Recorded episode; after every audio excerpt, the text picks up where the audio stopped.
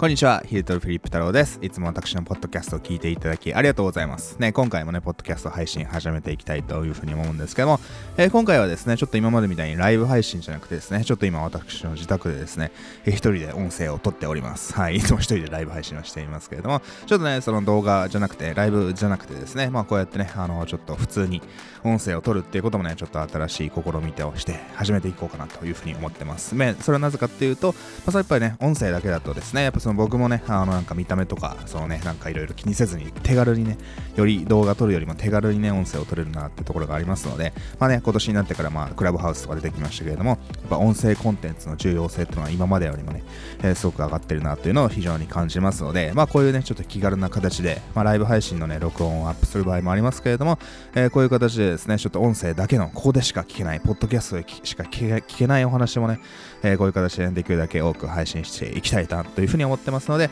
えー、ぜひ楽しみにしておいてください。で、え、今回のテーマなんですけれども、その最高のコンテンツを作るためにはどうすればいいのか、ね、コンテンツ、より良いコンテンツ、できればできるだけね、最高のコンテンツを作るためには、え、どういったことに気をつけて、どういった基準でね、コンテンツを作っていけばいいのかってね、え、すごくちょっと大切なマインドセット的な話もあるんですけども、え、そういったね、テーマで今回お話をしていきたいなというふうに思います。で、やっぱりね、そのコンテンツを作るっていうことについて、やっぱ多くの方がね、すごくやっぱり難しく感じ、考えすぎててしまうというか、まあ実際難しく、難しいこともあるんですけども、すごくやっぱそのね、ハードルを感じると思うわけですよ。で、その人々がね、僕らも含めてですね、やっぱ多くの人が、まあいわゆるコンテンツを作るのをね、あのー、ね、最初にコンテンツ作るのいつかって話なんですけど、えー、僕の考えでは、やっぱそのね、あの、小学校の頃とかにね、なんか作文とか書かされるじゃないですか。ね、夏休みの宿題で読書感想文で、えー、なんか本を読んで、なんか書かなくちゃいけないみたいなのをね、僕もね、宿題はギリギリにやるタイプでしたので、8月31日とかね、9月1日になってから、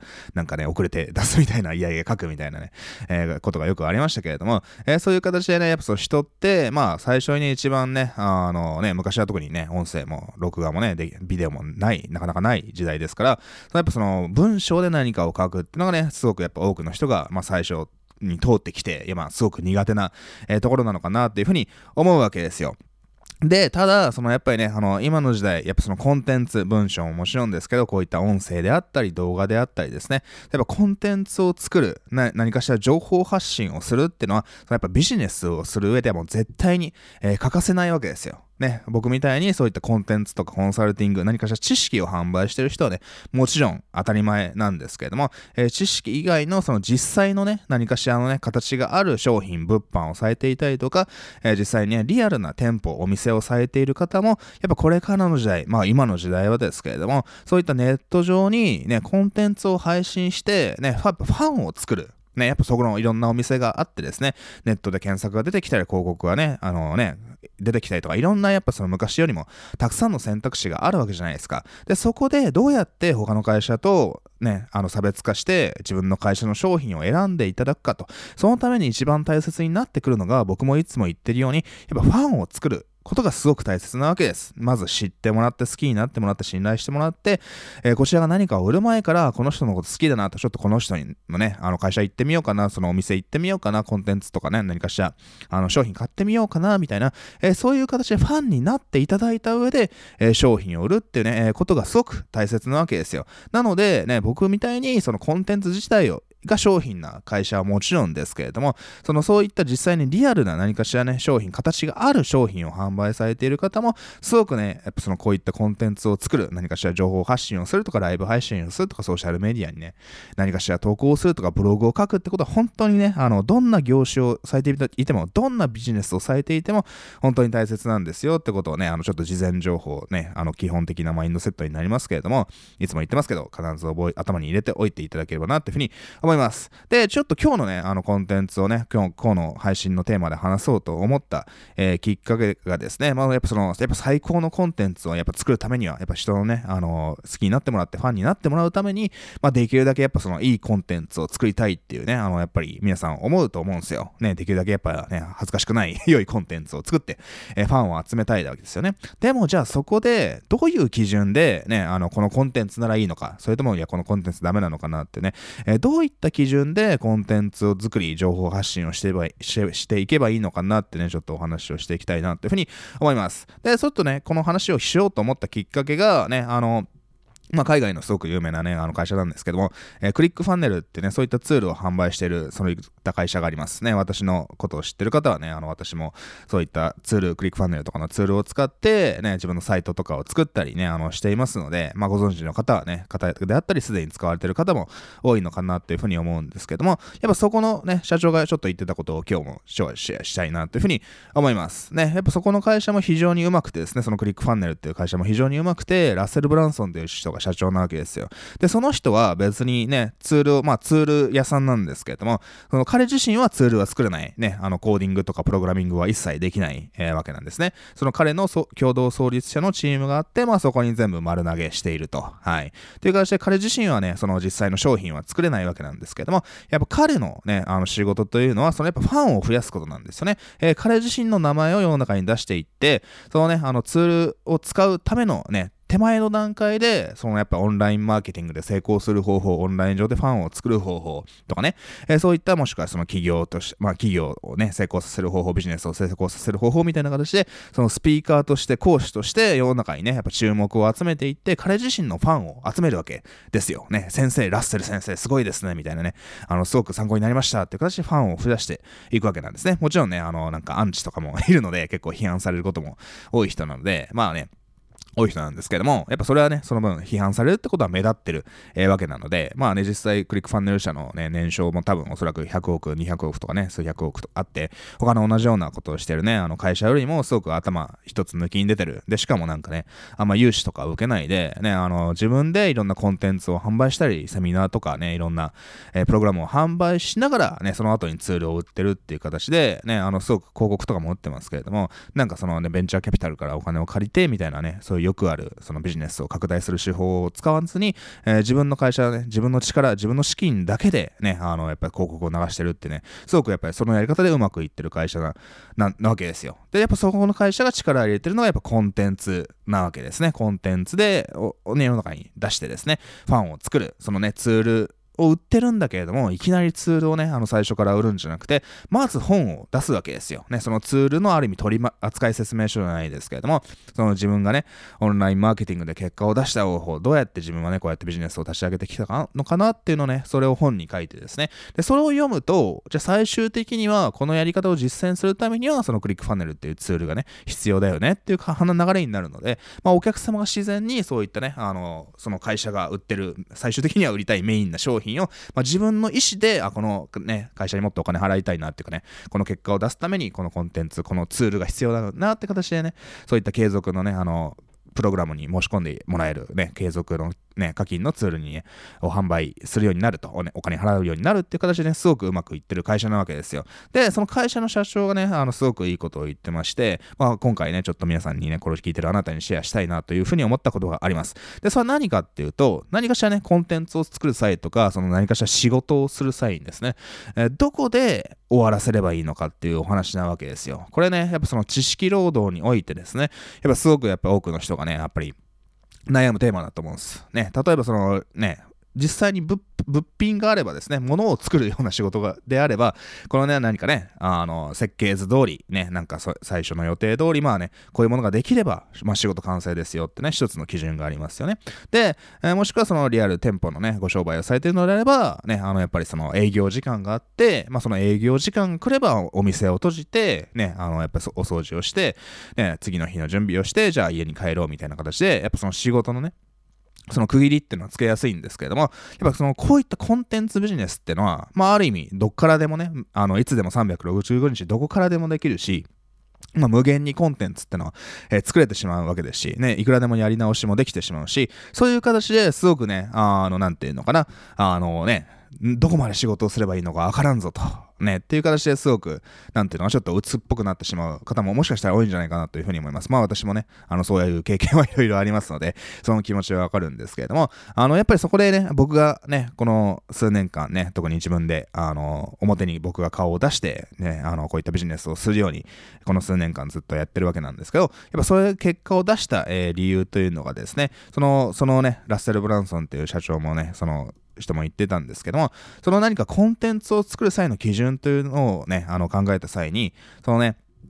この仕事、このコンテンツにその誇りを持てているかどうかっていうのを、えー、基準にしてほしいということをね、あの、最近言っていたわけですよ。言っていました。ね、それを聞いて、あ、まさにそうだよなと。僕も確かにね、そうやっぱその何かしらコンテンツを出すと、ね、こういったね、あの、ライブ配信とかね、あの、ポッドキャストであったり、ブログであったり、ね、無料の電子書籍であったり、オンライン講座であったり、ね、いろんなね、コンテンツっていうのはやっぱ常に、あの、出しているんですけど、やっぱそれをこれでいいかなと、ね、世の中に出そうかってね、公開ボタンを押す際のやっぱ基準としてですね、あの、誇りを持てているか、これ、このコンテンツっていうのはそのどこに出しても恥ずかしくもないものなのかなってことを、やっぱ常に考えるようにしているわけなんですよ。ね、もちろんそのね、完成っていうものはないですね。最高のコンテンツ。最高って何なんだって話なわけですよ。完成って何なんだっていうお話なわけですね。そのやっぱね、形がない、オンライン上にね、ビデオをアップしてとかね、文章を書いてってのは、まあ、基本デジタルコンテンツですし、まあ、本を書く、リアルなね、本を書くときとかも、まあ、そのね、ページ数のま制限とかあるかもしれませんけれども、やっぱその、そういったコンテンツというものは、やっぱそういったそう制限があまり、えないわけじゃないですか。なので、すごくやっぱ皆さんね、苦しむ。どこまでやればいいんだ？どこまでね、あの、作り込めばいいのか、もしくはね、適当でいいのか？とかね、いろいろ考えるとは思うんですけども、やっぱその際の基準、ね、どこで完成とするかっていう目安として、これは自分が自信を持って、自信と誇りを持って、まあ、世の中に出せると。そういっったね、基準を持てるか、そういったね、意識を持てるかっていうことを僕は基準にしてほしいなと。これはラッセル・ブランソンが言ってた言葉なんですけど、ね、それを紹介したいなと思って、このね、あの、今回の音声を取りました。本当にそれは誇れるものなのかっていうお話なわけなんですよ。で、もちろんそのね、100%の完成っていうものは、まあ、そもそもね、コンテンツ以外のところもそうですけども、やっぱ常にね、商品っていうのは改善できますので、まあ終わりは、えー、ないわけですよ。で、その際に、ね、あの、やっぱり、ね、もちろんどっかで終わりにしなくちゃいけないわけですけれども、とりあえず自分の中で、まあお客さんがね、どう思うかっていうのはまた次のステップの話なんですけど、とりあえず自分の中でですね、まあ、これなら恥ずかしくはないかなと。ね、自分の中で、これならとりあえず自分の今の頭の中にあることを、自分がね、えー、伝えられることをまあ100%出せたかなっていうのは、やっぱ一つの基準にしてほしいわけですよ。で、もちろんそれを世の中に公開して、ね、お客様がね、すべてのお客様、すべての人が気に入ってもらえるってことは、えー、ないと思います。はい。ね、もちろんそんなものはね、すべてのお客様に気に入ってもらえるってものはないですし、自分でね、いいものができたと思っても、お客様からすると、全然なんかね、もっと初歩的なこととか違うことで悩んでいて、いや、ちょっとこれじゃわかりません。もっと教えてください。みたいなことはあると思いますよ。まあね、もちろんデジタルコンテンツってのは、後からやっぱりね、上書きがしやすい、ね、後からコンテンツを追加したりとか、バージョンアップをしやすいってところがありますので、それはもちろん素晴らしいことですよね。えー、なので、ね、あの、の後からお客様のフィードバックを受けて改善していくより良いね、え、ものにしていくっていうのはもちろんなんですけども、でもやっぱそのバージョン1を出す際に、ね、なんか適当に作って、まあこれでいっか、みたいなね、えー、そんな感じで出して、果たしてお客様がそれでね、僕らのファンになって、もっとお金を払いたいと思ってもらえるかどうかっていう話なわけじゃないですか。ね。これもちろんね、あの、やっぱそのマーケティング的な観点っていうのかな。そのやっぱマーケッター的な考えでいくと、もちろんね、例えば、いついつまでに出したいとか、ね、まあもちろんマーケッターとか置いとい、マーケティング的な話は置いといても、その会社の売り上げがちょっとあれだから、いつもいつまでにね、売り上げを手に入れたいみたいな話もあるわけじゃないですか。でもやっぱそれはね、僕らの都合ですよね。そのお客様には関係ないわけじゃないですか。で、ね、マーケティング観点からもう一回言うと、そのね、今これがトレンドだから、もうこれをね、この商品を作って早めに出したいみたいなね、えー、ところってやっぱあると思うんですよ。ね、特にその会社で言えばね、その上司とかが、今これが流行りだからこれを作ってよみたいな形で、その部下とかにお願いして、やべえっつって形でね、部下がね、いや、そのね、その期日に間に合わせるように頑張るみたいな話もね、よくあるとは思うんですけれども、そのね、マーケティング的な観点からいついつまでに出そうっていう観点も非常に大切です。もちろんそれは大切です。ね。そのやっぱりね、いくら素晴らしい商品とを作ったとしてもですね、そのやっぱそのなんかトレンドに乗り遅れてしまったりとか、そのちょっと時期的に微妙だったりすると、で、やっぱその売れないくなるみたいな話もありますので、もちろんね、そういったその締め切り、時間的な制約ってのは必要です。ね、何事もやっぱその時間的な制約があるからこそ、その限られた時間の中でその頑張ろうってね、あの、思うわけですので、その時間的な制約をね、がなくしてしまうと、ね、あの、じゃあもうなんか何年もかけてね、ずっと未完成のね、対策を作ろうみたいなね、まあ小説家とかの方であればそういうこともあるのかもしれませんけれども、ね、あの、まあ、すごく時間がかかってしまいがちなわけじゃないですか。ね、お金があれば別にね、全然ね、あの、自分のアートを作りたい作品を、作品を作りたいっていうので、あればそれでもいいんですけれども、ね、もちろん、ね、あの、そういった締め切りっていうのも、えー、大切です。はい。ただ、やっぱり、じゃあね、あのね、いくらトレンドが大切とはいえ、なんかしょぼいものを出しちゃったらどうなのかなっていうお話なわけですよ。ね、例えばね、すごく わかりやすい例を言えばね、よくね、あの、お店でなんかこれが最近流行ってるなと。ね、まあ飲食店で、例えばね、あの、この時期はなんかこれが流行ってるから、まあちょっと新メニュー開発しようかなみたいなね、まあ冷やつ中華始めましたみたいなね、っていうのはちょっと、あの、ちょっと、しょぼい例かもしれませんけれども、まあ、例えばですけれども、そういったね、世の中の人がこの時期になったらこれ食べたいよなとかね、最近これが流行ってるよな、みたいなね、えー、そういったなんか需要が、ニーズがあったとして、ね、じゃあ新しくそれを作ってみようと。で、その際に、ね、今、ね、これが流行ってるから、ね、なんか全然完成しないけど、ね、ちょっと新メニューを作って、なんか味がしょぼいけど、今トレンドだから出しちゃえってね、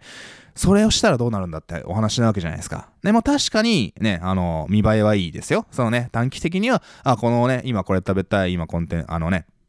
これが今ね、食べたいからこの時期に合うから、このお店に行ってこれ頼もうみたいな形で、短期的にはお客様が集まるかもしれませんけれども、そこでなんかね、まずい商品を出してしまったら、ちょっとあまりにも未完成な商品を出してしまったら、そのお客様、またそのお店に来ますかというお話なわけですよ。ね、そのお店に来ないだけならいいですけれども、ね、他の人に、他の友達とかに、あのお店まずかったから、ちょっとも行かない方がいいよみたいなね、えー、そういった悪い口コミがね、広まってしまう可能性もあるわけですよ。ね、なので、ね、もちろん締め切りとかトレンドとか、ね、いついつまでに出したいみたいな自分のね、あの都合、自社側の都合ってのもね、コンテンツをね、頑張って作ろうっていうね、えー、そういったモチベーションになるので、ぜひそれはね、もちろん忘れないでほしいっていうのはあるんですけれども、その中で、そういった時間的な制約がある中で、できるだけ最高のコンテンツ、すべての仕事ってのはね、やっぱその締め切りがあってこそのビジネスであり仕事ですから、締め切りがあるのは当たり前なんですけど、そのね、あの時間的制約、いろんなね、制約がある中で、自分が誇れる、ね、これは世の中に出してもね、あの、恥ずかしくないものを出すってのは、やっぱり頭に入れておいてほしいわけですよ。ね、僕なんかもやっぱそのね、オンライン講座とか作ったり、文章を書いたりする際、まあ大変ですよ。ね、もちろんね、あの、簡単に作れるっていう、とは言いたくありません。ね、あの、簡単に作れるって人もいるかもしれませんけども、僕ですらね、ある意味、命を、命を削りながらっていうとちょっと大げさかもしれませんけれども、ちょっと寝食を忘れたり、ね、お風呂入るのを忘れたり、髪がボサボサな中でですね、ちょっとこれをできるだけ最高のコンテンツをやっぱりできるだけ早く作りたいなっていうところでね、文章を書いたりとか、そのビデオを撮ったりとか、やっぱそういうね、あの、ね、ちょっとなんか、ね、外に遊びに行こうとか、まあ今はコロナで遊びには行けないですけども、なんかゲームやりたいなとか漫画読みたいなとかね、なんか映画見たいなみたいなね、えー、そういったね、あの、やっぱりいろいろね、あの、欲望っていうかな、そういったやりたいことはあるんだけども、それは置いといてても、やっぱりね、できるだけ限られた時間、限られたね、そのね、1日24時間っていうね、時間の中で、できるだけ最高のね、誇りに思えるものを作ろうと思って、やっぱその日々、やっぱり何かしら行動しているわけなんですよ。なので、ね、あの、そういったね、あの、できるだけ早く出したいと、できるだけね、早く出して売り上げを集めて、注目を集めて、お客さんをね、あのね、お金払ってほしい。それでね、もちろん最終的にはお客さんにね、あの、喜んでほしいってのはもちろん大前提としてあるんですけども、そこで、じゃああまりにもしょぼい、全然未完成のものを出しちゃったらどうなるのかなってね、やっぱそこのバランスってのはあるわけじゃないですか。なので、ぜひあなたも何かしらね、そのコンテンツを作る際にもちろん100%ものもの、完成系のものってのは、えできません。でも、まずはね、自分が最低限、ね、あの、100%じゃなくても、これなら大丈夫かな、これなら満足してもらえるかなってね、えそのレベルにまで、やっぱそのコンテンツを作ってほしいわけですよ。ね。だから僕なんかもね、やっぱその昔振り返って、もちろんね、あの、もっと若い頃、20代の頃はね、徹夜してね、あの、コンテンツを作って、これをいついつまでにね、売って、ね、お金をね、もっと売り上げを上げるんだってね、結構ね、徹夜して、えやってた時期はありました。まあ最近はね、ちょっとね、30代半ばですので、なかなか徹夜して、みたいなこともね、昔ほどはしづらい、えー、わけなんですけれども、ね、あのね、まあ、本当にね、例えばそのコンテンツを作って、ね、やっぱそれがね、あの、まだいまいちなレベルであれば、やっぱ僕はね、あの、ちょっとその、なんていうのかな、あの、商品をリリースする時期を遅らせてでも、まあ、僕はね、あの、ちょっと自分が本当に自信を持って出せるコンテンツを作るっていう風にね、えー、形でいつも、えー、考えています。ね、さっきもちょっと言ったかもしれませんけれども、いついつ売りたいってのはやっぱ売り手の都合なわけじゃないですか。ね、そのもちろんお客さんがね、あの、すごくすぐ早くこれを欲しいみたいなね、状況になって、ね、あの、まだですか、まだですかって言っていただければね、あの、もちろんね、あの、それに合わせて早く作ろうみたいな話にはなるかもしれませんけれども、そこであまりにもしょぼいものを出したら、お客さんもね、喜ばない。ね、あの、別に、いや、もうちょっと時間ね、あの、もうちょっと遅れてもいいから、いいものを作ってくれっていう風なお話になるわけじゃないですか。なので、ね、あの、もちろんね、あの、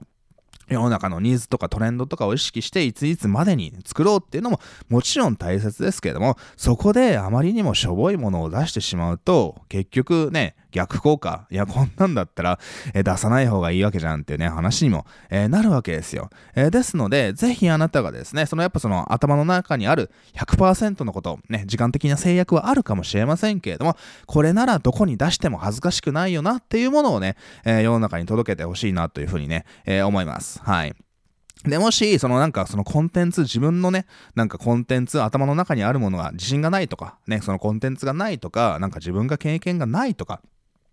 もしあなたが思ってしまうのであれば、まあ言っちゃ悪いですけども、そしたらあなたコンテンツ売らない方がいいんじゃないのと。ね、別に普通にどっか就職して、ね、どっかの会社に毎日行くとか誰かの手伝いをね、えー、することによってお金をいただくっていう方がいいわけですよね。なんか世の中の多くの人がですね、やっぱこんな、こう言っちゃちょっとあれかもしれません、失礼かもしれませんけれども、なんか特にコロナ以降、なんかね、今までのビジネスがね、うまく、うまくいかないもんで、なんかオンラインでコンテンツを売ったりとか、オンラインで稼ぐのは簡単そうだから、なんかね、自分が稼ぎたいからっていう、なんかそういったね、あの、目的意識でコンテンツ販売をね、あの、されてる方がちょっと増えてきたのかなってね、やっぱちょっと懸念は、えー、僕はすごくね、あの、この1年ぐらい感じています。はい。ね、やっぱその、そもそも起業したいとか、そのコンテンツを作ったりね、こういった活動をしていきたいっていうのは、やっぱその世の中に伝えたいことがあるから、ね、コンテンツ作るわけじゃないですか。ね、僕なんかも、もちろん一番最初はね、会社が嫌でってね、ところで独立してね、それでもちろんね、お金がなかったのでお金が稼ぎたいっていうところから、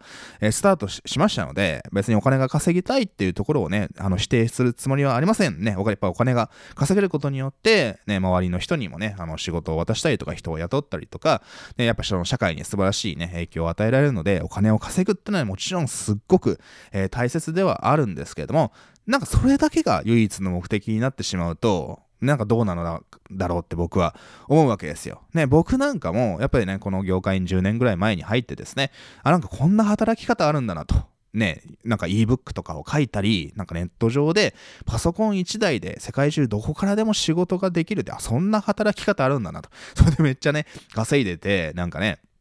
自由なライフスタイル、理想的なライフスタイルを送ってる人がいるんだなって僕はすごくね、10年前の僕、まだ20代の前半でしたけれども、そこにすごく感銘を受けたわけですね。で、そこで、なんかね、英語で、僕は英語ができるので、いろいろ英語の情報を調べていくと、あ海外ではすごくなんかビデオを使ったりとか、ね、オンライン講座とか、まあ DVD とか、当時まだ DVD とかね、カセットとかあったかもしれませんけども、えー、そういう形でね、ビデオを使いながら、ね、いろいろね、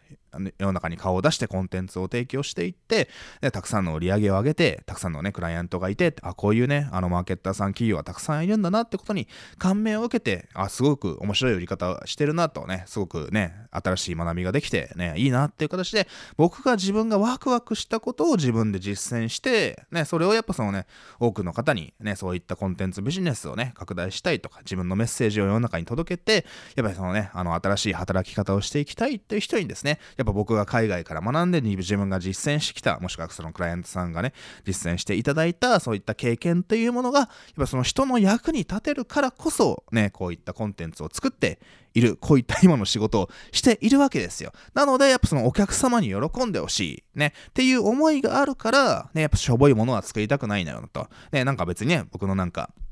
自己満足でダラダラ長い文章を書くとか、そういう話じゃなくて、やっぱそのお客様に喜んでほしい、価値を感じてほしい、無料の段階でも、あ、こんなにいいこと教えてくれるんだってね、ある意味僕の商品買わなくてもいいわけですよ。僕の商品買わない時点でも、何かしらね、僕から学んだことを実践して結果を出しているのであれば、ね、素晴らしいわけじゃないですか。ね、もちろん僕としてはビジネスの観点から言えば、商品買ってもらった方がもちろん嬉しいですけども、別に商品買ってもらわなくても結果を出す、していただくね、人を増やすことができるのであれば、すごくいいわけじゃないですか。で、もちろんそのね、あの価値を感じてもらったりとか、ね、無料の段階で価値を感じてもらったりとか、もしくはね、結果を出していただいた方は当然ね、えー、さらにね、あの、その一部かもしれませんけれども、じゃあちょっとヒルトリにお金を払いたいとかね、さらにお金を払って、いろいろ教えてほしいみたいな話になるので、ね、いくら無料で最高のコンテンツ、素晴らしいコンテンツンテンツを出しても、あの、それがね、やっぱその宣伝となって、それでね、あの、ファンとのつながりができて、教育ができて、さらにお金をね、定期的にお支払いいただくって、そういったね、あの、ファンの方、VIP な顧客様がね、お客様が、そのね、増えていきますので、ビジネスをね、あの、拡大していくわけですよ。なので、えー、僕なんかも、そうね、あの、やっぱりね、やっぱ自分が誇れるコンテンツをやっぱ世の中に出していこうっていうつもりでね、つっていう考え方で、えー、いつもね、あのコンテンツを、えー、作っています。で、その原動力って何かっていうと、やっぱ自分がワクワクしてる。やっぱ自分が楽しいなとね、最近であればクラブハウスがね、あのね、流行っていて、みんないろいろこうやってるよとかね、いろいろやってみたって情報を出しているので、もちろんそれは素晴らしいことですので、ね、まあそんな感じで、やっぱりそのなんか世の中に伝えたいこと、ね、トレンドとかもあるかもしれませんけれども、これを伝えたいっていう気持ちがあるから、コンテンツを作れるし、ね、その、コンテンツってある意味、作品みたいなもんだと思ってますんで、ね、なんかね、もちろん受け取る人がいてこそですので、なんか独りよがりのね、なんかね、自己満足になってはいけないんですけれども、まあ、ある意味作品を作ってると思ってるわけですよ。なので、やっぱその作品をですね、まあ、そのね、徐々に改善、後から改善できるとはいえ、やっぱそのバージョン1の時点でもですね、あの、やっぱりできるだけね、限られた時間の中で制約はあるんだけれども、その中でもやっぱできるだけね、自分が誇れるとね、自分がこれを誇りを持って、え、世の中に届けられると。そういうね、自信があるものをやっぱり世の中に届けようっていう形で、あの、日々コンテンツを作っていますので、あの、ぜひあなたもですね、もちろんなんか、ね、やっぱそのコンテンツをなんかね、全然作れなくて、ね、あの、なんか、なかなか完成できなくてっていうね、えー、そういったこともあるかもしれませんので、まあ、やっぱ今日の期限を決めてね、いついつまでにやろうっていう期限をね、作るのはぜひね、やってほしいです。期限をさっきも言いましたけど、期限がないと人ってね、行動、仕事を終わらせられませんので、資源っていうのは素晴らしい、あの、期限っていうのはね、人の動かすための素晴らしいモチベーションではあると。それはね、当たり前なんですけど、その上でね、その期限があるからあある、ある、あって、ね、あのー、まあ、期限が来ちゃったので、もうなんか全然ね、あの、しょぼいくて全然完成しないんですけど、まあ、とりあえず出しますよって言っちゃうと、まあ、それはね、なんかね、なんかサラリーマンマインドだなっていうかね、アルバイト、なんか時間が来たから帰りますみたいな仕事全然終わってないですけど、あ時間が来たんでね、タイムカードをしますねってね、えー、そういったなんかそのね、あの、時給で働く人の考え方に近いのかなっていうふうに思ってますんで、やっぱ起業をするってことはですね、時給じゃないわけじゃないですか。ね、お客様に満足してもらえて、やっぱ自分の目的を果たせれば別に仕事しなくてもね、会社行かなくても朝起きなくても別にいいわけですし、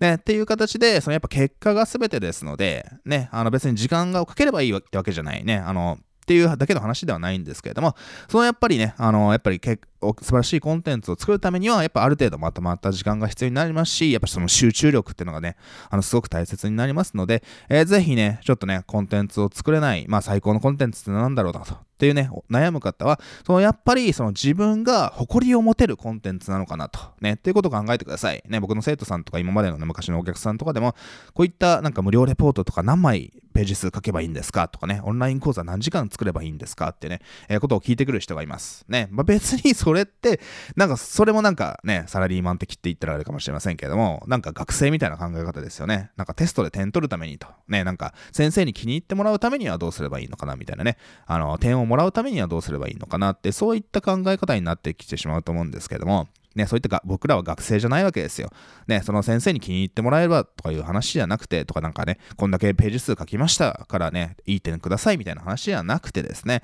そのやっぱりそのお客様、ね、お金をいただくね、あの、お客様がいてこその、ね、僕らがやってるビジネスですので、そのお客様に喜んでもらえるかなと。ね、これ、これだけのコンテンツを無料でもね、有料でもどっちでもいいですけれども、